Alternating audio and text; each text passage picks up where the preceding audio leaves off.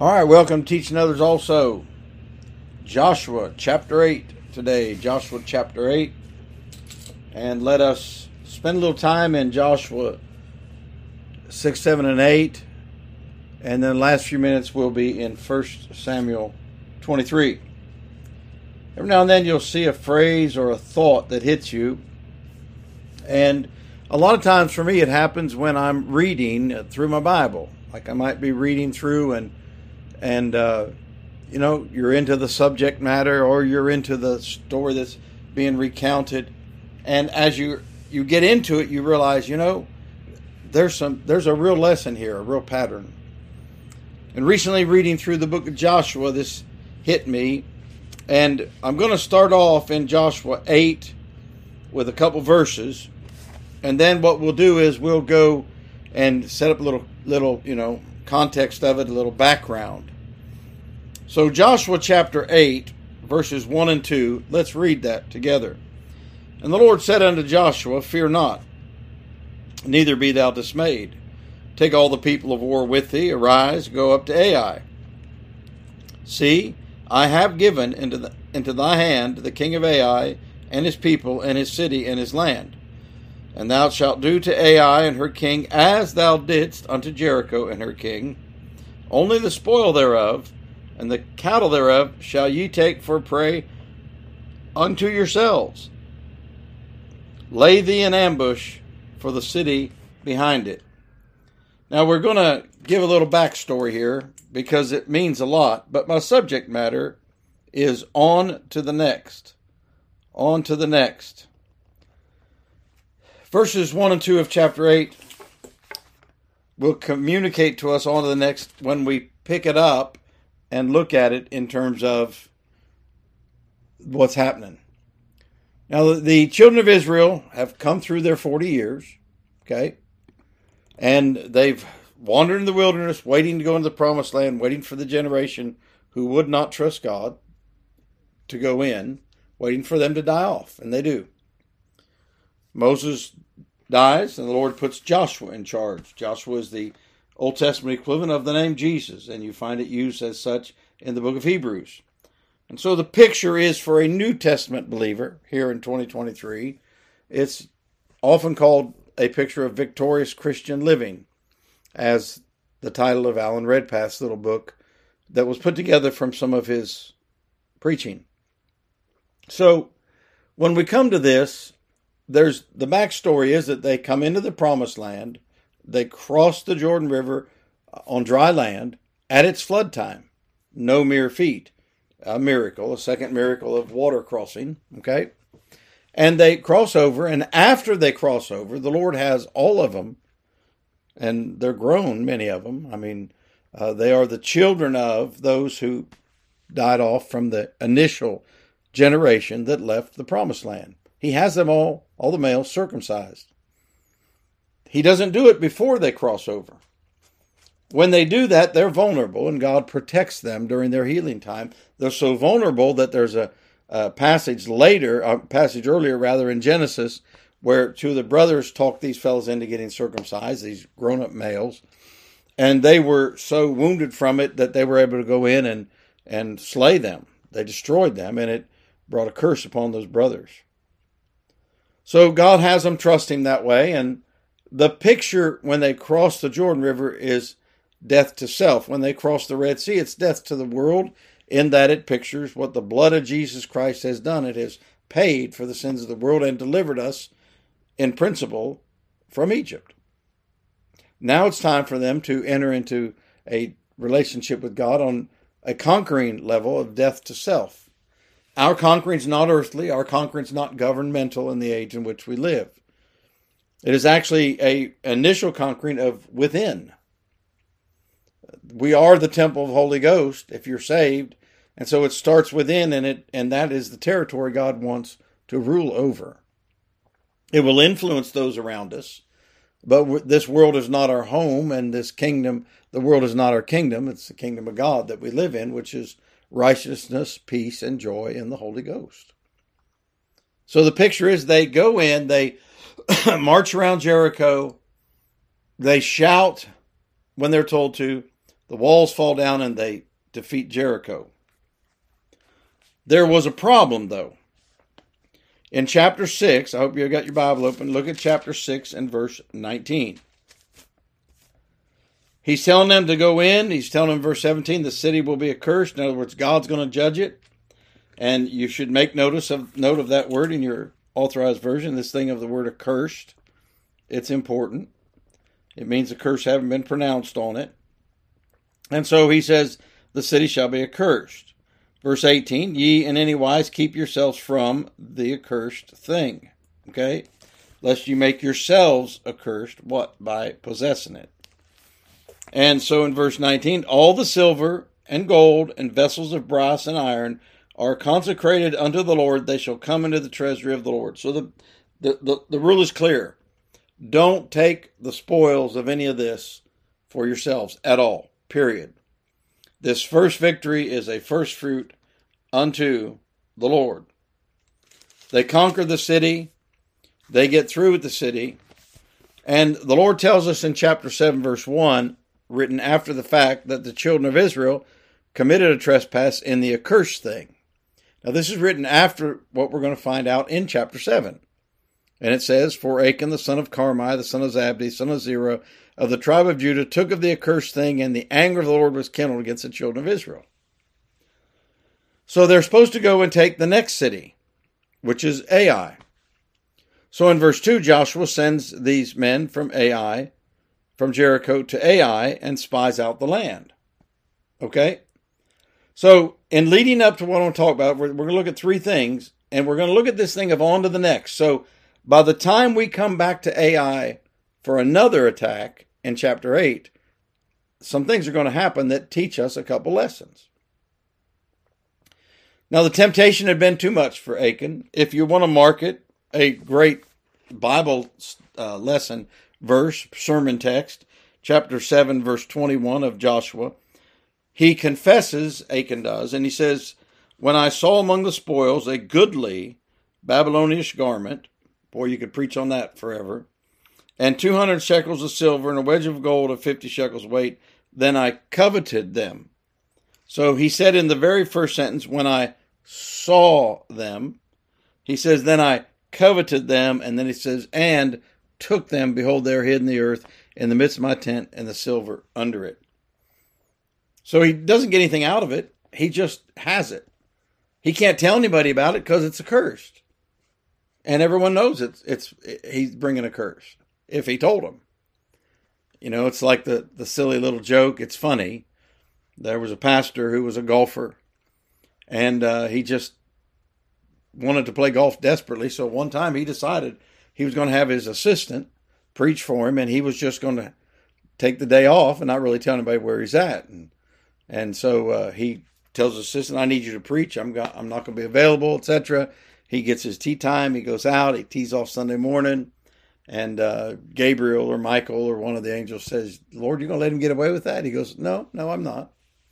So he goes out there and plays a couple holes, comes to a par three. If you know anything about golf, par three, you hit the ball onto the green with your first shot and it's a par three because you hit it on and one and two putt for par. So he hits his shot and it hits down about five feet in front of the, the hole and it rolls and rolls and rolls. And as it's rolling up, one of the angels says, I thought you were going to deal with him and, and discipline him, Lord. He goes, I am, I am. Just watch. And he gets there and it rolls, rolls, and it goes in the hole, and the guy's shouting and happy. And then it dawns upon him he's sitting out there on a Sunday morning all by himself and he can't brag on it to anyone. And then the angels were like, Yeah, that got him good. Okay? Well, that's where Achan's at. Achan's in a situation, my friend, where he's got this stuff, but he can't do nothing with it. And it's like a child of God gets themselves in a bind because maybe they covet something or want something or pursuing something, but it's completely out of character with what the Lord wants for them, and it's out of character for what they ought to be doing. So at Ai the first time, chapter 7, is where we're going to make the first of our three points. I'm going to give you the three points. Okay, ready? Each battle is a new battle. Now, hear me out later and you'll see. I'm totally aware that the hymn says each victory will help you some other to win, and it will. But only if you treat each battle as a new battle. The second thing we're going to learn is extermination is a key to moving on. A key. Not only the key, but a key. And thirdly, engage the next battle with confidence if you follow this pattern. So the first one is that each battle is a new battle. They've won they've won Jericho. You get this, right? They've won Jericho. Not only have they won Jericho, uh, but you know, the fear is on everyone. So in chapter 7, Joshua is going to practice some good practices. They're good practices. It's called recon. He sends two out. He's learned his lesson. Not going to send a committee. He's going to send a two, a two man team. They're going to go out and they're going to recon, reconnoiter. They're going to bring him back the intel, intelligence from their recon, and they do. Recon's a good idea. Now, here's where we find the Bible teaching us, even about ourselves, a glitch. So in, in, verse 2, he sent them from Jericho to Ai, and they went and viewed it. Verse 3, they returned to Joshua and said unto him, Let not all the people go up, but let about two or three thousand men go up and smite Ai, and make not all the people to go, for they are but few. So they did not come back and give him a recon report. A recon report would have been there's several thousand of them. Uh, you know, they're not on guard, etc., etc. That would be recon. They come back and they give him battle plans by saying, "Let not us all go, but two or three thousand, for they are but few." So there went up thither of the people about three thousand men, and they fled before the men of Ai they got defeated and they lost 36 men.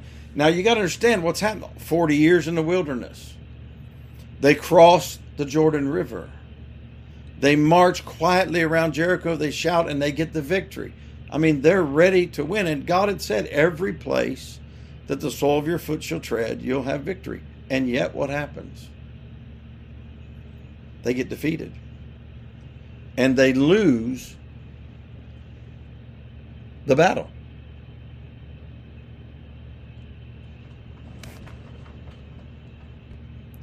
So they get defeated. And they come back. Of course, they're they're I would be deeply worried if I was them, and they've lost 36 men, three out of each tribe. So Joshua in verse 6, he rents his clothes and falls on his face to the earth. And before the ark of the Lord until the eventide. He's he's on his face, and he and the elder of Israel they put dust on their head. They're like, "Alas, O Lord God, Wherefore hast thou at all brought this people? Now, this is not like Joshua. This is where I want you to get this, please. This is huge. This is a really, really big situation, even for Joshua.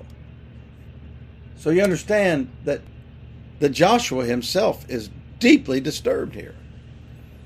This is not sounding like Joshua, okay? He wasn't like that during the 40 years in the wilderness. He wasn't like that when there was no water. He wasn't like that when they were complaining. He's he's he's deeply concerned. And he said, Did you bring us to deliver us in the hand of the Amorites to destroy us? Would to God we'd been content and dwelt on the other side of Jordan. Get this. Not go back to Egypt, but not crossing Jordan. So it's a picture of something that happens in our life. We we we engage in the crucified life. We die to self. We make the decision. We cross the Jordan River. We, you know, we we've marked it down in our Bible. We we're, we're serious about it. We get victories over things we didn't know we could get victory. You know, over large enemies, uh, impossible enemies, and then something little defeats us, and it scares us, and it makes us think, "What in the world have I done?" Maybe I should be on the other side of Jordan. At least over there, we weren't in Egypt, but we weren't going to get defeated. And he said, Lord, what shall I say? Verse 8 When Israel turneth their backs before their enemies. For the Canaanites and all the inhabitants of the land shall hear of it, and shall environ us round, and cut off our name from the earth. What wilt thou do unto thy great name? And you would think the Lord would pat him on the back and say, Now, Joshua. No. The Lord said unto Joshua, Are you ready? Get thee up. Wherefore liest thou thus upon thy face? Israel has sinned, and they have also transgressed my covenant which I commanded them. For they have even taken of the accursed thing, and have also stolen and dissembled also, and they have put it even among their stuff. Therefore the children of Israel could not stand before their enemies, but turned their backs before their enemies, because they were accursed. Neither will I be with you any more, except ye destroy the accursed thing from among you. Up, sanctify the people, and say, Sanctify yourselves against tomorrow, for thus saith the Lord God of Israel, There is an accursed thing in the midst of thee. O Israel, thou canst not stand before thine enemies until ye take away the cursed thing from among you. So you understand that this is serious. So there's the recon, and then there was the reasoning. They were working on ratios. Okay? They didn't receive direction because they never asked. They do the same thing in Joshua chapter 9. In Joshua 9, they looked at the old clothing and the old food and they made an assumption and they made a conclusion. They didn't actually ask. It says they sought not counsel of the Lord. If you want to write it down, chapter 9, verse 14. They receive direction, but they don't receive it from God. And then there is the regret from the repercussion that sets in. Repercussion is, is, is from some simple Latin words about to beat and to beat back. And that's where we get the word reverb from when you get sound reverberation. It's where we get the part of the word recoil from. They have a regret from the repercussions. They have a reaction in that they're scared to death. This is this whole thing. And then what God does in His mercy, He gives them a rebuke. Why? Because each battle is a new battle. This is so important for us to remind ourselves of. Each battle is a new battle. Are there similarities? Yep. Will there be some similar circumstances? Yep. Even even tactics God gives you? Yep. But each battle is a new battle. Now, in this one that they lost, the second point is that extermination is a key to moving on. So Achan had a chance. Listen, he tells them we're going to do this tomorrow. Achan does nothing. Then they begin by lot to cast and say, uh, is it tribe A or B? It's a white and a black stone, Urim and a Thummim, and they put it in the in the ephod, the pouch of the uh, priest, and they reach in and so okay, we're going to take A. Out of A, we've got two more tribes uh, under there, and they kept going, and they they nailed it down, and they found Achan. So they rise up early in the morning, verse 16, and they do this process. And finally, in verse 17, he brought the family of Judah, the Zarhites, the Zarhites, uh, the Zabdiites, and he brought his household man by man, and Achan, the son of Carmi, the son of Zabdi, the son of Zerah, the, the tribe of Judah was taken. My son, he says, I pray thee, verse 19, give thee glory to God, the Lord God of Israel. Make confession. Tell me now what thou hast done. Hide it not from me. Well, where else is he going to go? And finally, he says, I have sinned. He didn't come overnight and say, Joshua, I know you're fixing to do this tomorrow.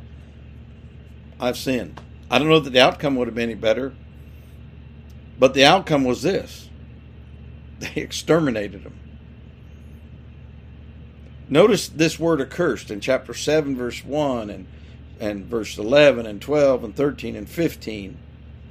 it's mentioned again in, in Joshua 20 20 about their family being affected in chapter uh, 6, verse 17 18. In other words, accursed. Uh, Paul said, I could wish myself accursed from Christ for my kinsmen. Accursed is a condemnation, it's a damnation. So we understand here that there are things that extermination is the only solution. So they did, they took all the stuff that was supposed to belong to God what was the real problem? This was supposed to be God's. In a minute, we're going to go on to the next, and you'll understand why it was so important and yet so simple. Why this whole thing was so important and yet so simple. In Galatians 1, he said this But though we or an angel from heaven preach any other gospel unto you than that which we have preached unto you, let him be accursed. As we said before, so say now again, if any man preach any other gospel unto you, then that ye have received, let him be accursed. Why is that so important? Because if we're not careful, we forget that there are some things that the only solution is to drive them away from us. You know, he makes a statement in 1 Corinthians chapter 16, 22. If any man love not the Lord Jesus Christ, let him be anathema, maranatha. And that is, that anathema is another synonym for cursed. Maranatha is the Lord cometh. He's saying that there are things that the only solution is to exterminate them. Now you say, how do we exterminate something in our life? Well, the way we exterminate something in our life is to put it under the blood.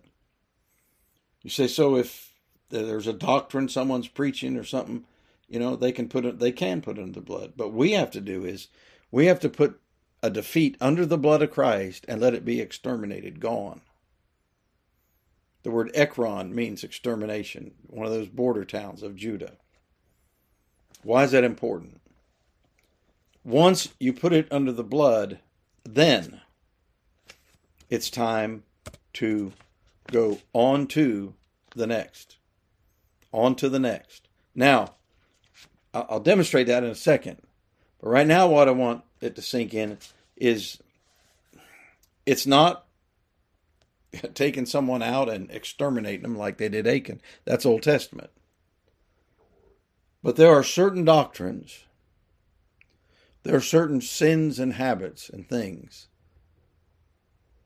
that, short of an absolute change of that person, a, a supernatural change, it needs to be exterminated. Words, put out, terminated. It needs to be put out of the congregation.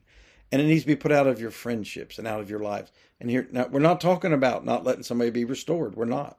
We're not talking about 1 Corinthians 5 where he sinned and they rebuked, and then in 2 Corinthians they were having trouble forgiving. No, he really repented. We're not talking about that. But there are going to be defeats we have because we are not dealing with the root of the thing. You see, in the beginning, each battle is a new battle. So they fought Jericho. Now it was time to fight Ai, but there was something wrong. If they had inquired of the Lord, it looks to me like the Lord would have said, Before you go to Ai, we have a problem. But they didn't inquire of the Lord. And so, as someone has said, the Lord's a gentleman. He didn't butt in. He said, Okay, Joshua, you've been with me all this time. You've been with Moses. You know what's right. And so, Joshua, I'll tell you what I'm going to do, buddy. I'm going to wait and see how you handle it. We're going to handle it eventually, Joshua. Let's just see how you handle it. Once you take something and you deal with it, and they were wrong, they let it come in. And and the reason it's so important for us is that we have to put things away sometimes. Put them away.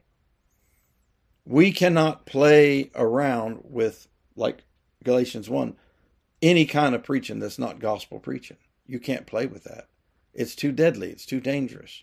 You can do it as politely and gentlemanly, but it, you don't have to. Uh, if you had to deal with something that was violent, don't even have to yell to do it. You just deal with it. And so, if you have to deal with something that is doctrinal, something that is moral, we still have to deal with it. Extermination. Now, one of the ways, of course, is what is the blood of Christ. So when, when, when, if you make an error, you approach a new battle, okay, like they did here at Ai, without God's direction, and it's coming off bad, or there's a bad outcome, and you know that Lord promised victory, then what you do is you go back and you deal with it, and you find out what the problem is. But here's the great truth of the message today. Chapter 8, verses 1 and 2 again. And the Lord said unto Joshua, You ready? Fear not, neither be thou dismayed. Does that sound familiar? Does that not sound like Joshua chapter 1, verses 7 to 9, and all the passage around it? Fear not, neither be thou dismayed. Take all the people. Would you circle that in your Bible? I think that's a good thing to circle. Take how many of the people? all the people. What was their advice by way of reasoning after their recon in chapter 7, if you look across the page? Let not all the people go. And God said, No, I wanted all the people to go. See, they were think they, they had allowed themselves to get over there into human reasoning. They'd allowed themselves to get over into human thinking. And that reasoning had gotten in the way. And so he says to them, Take all the people of war with thee, arise, go up to Ai. See, I have given into thine hand the king of Ai and his people and his city and his land, and thou shalt do to Ai and her king. Now watch this, as thou didst unto Jericho and her king. Now mark this next place. Only the spoil thereof and the cattle thereof, ready, shall ye take for a prey unto yourselves, lay thee in ambush for the city behind it. And they do. Why is that so important? Because our third point is engage the next battle with confidence.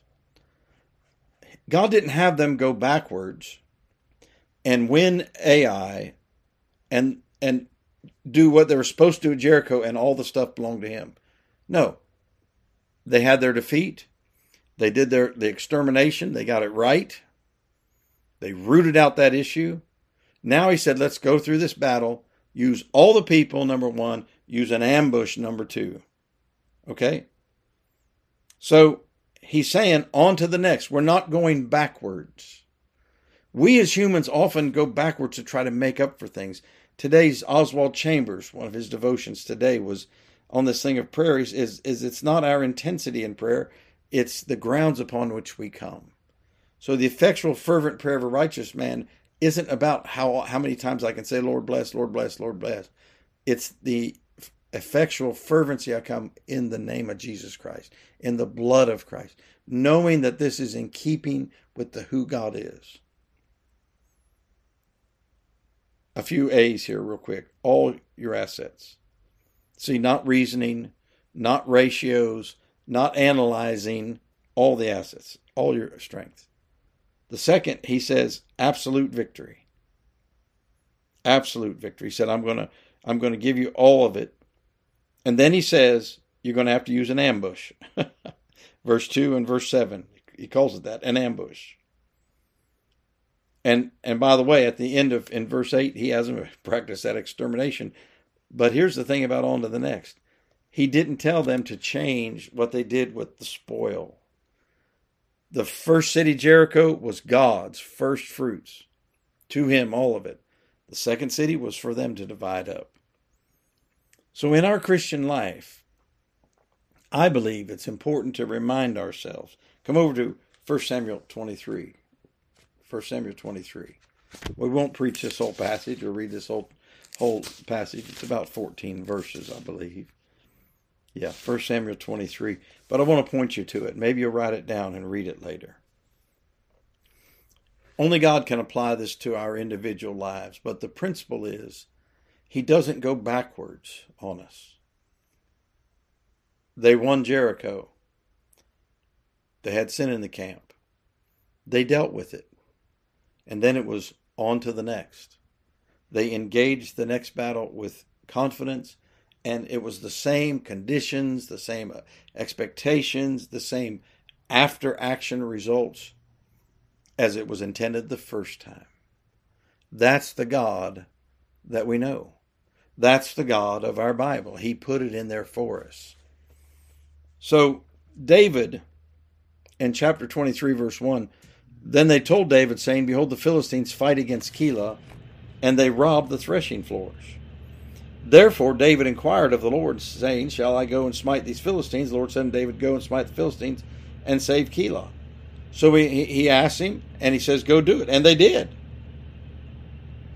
Now, before he went, look at verse 3 David's men said unto him, Behold, we be afraid. So David inquired of the Lord yet again, verse 4, and the Lord answered him and said, Arise, go down to Keilah, for I will deliver the Philistines in thy hand. They, they said, David, are you sure you got the message right? Did you read it right? He said, Okay, I'll ask again. He did. So he went. Then in verse 7, after all this, it was told Saul that David was come to Keilah. And so Saul's going to come down there to this town, this village, and find him.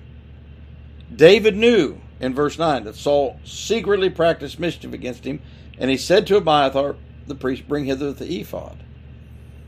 And so he asked him, he said, Lord, Lord, I've heard this, verse 10.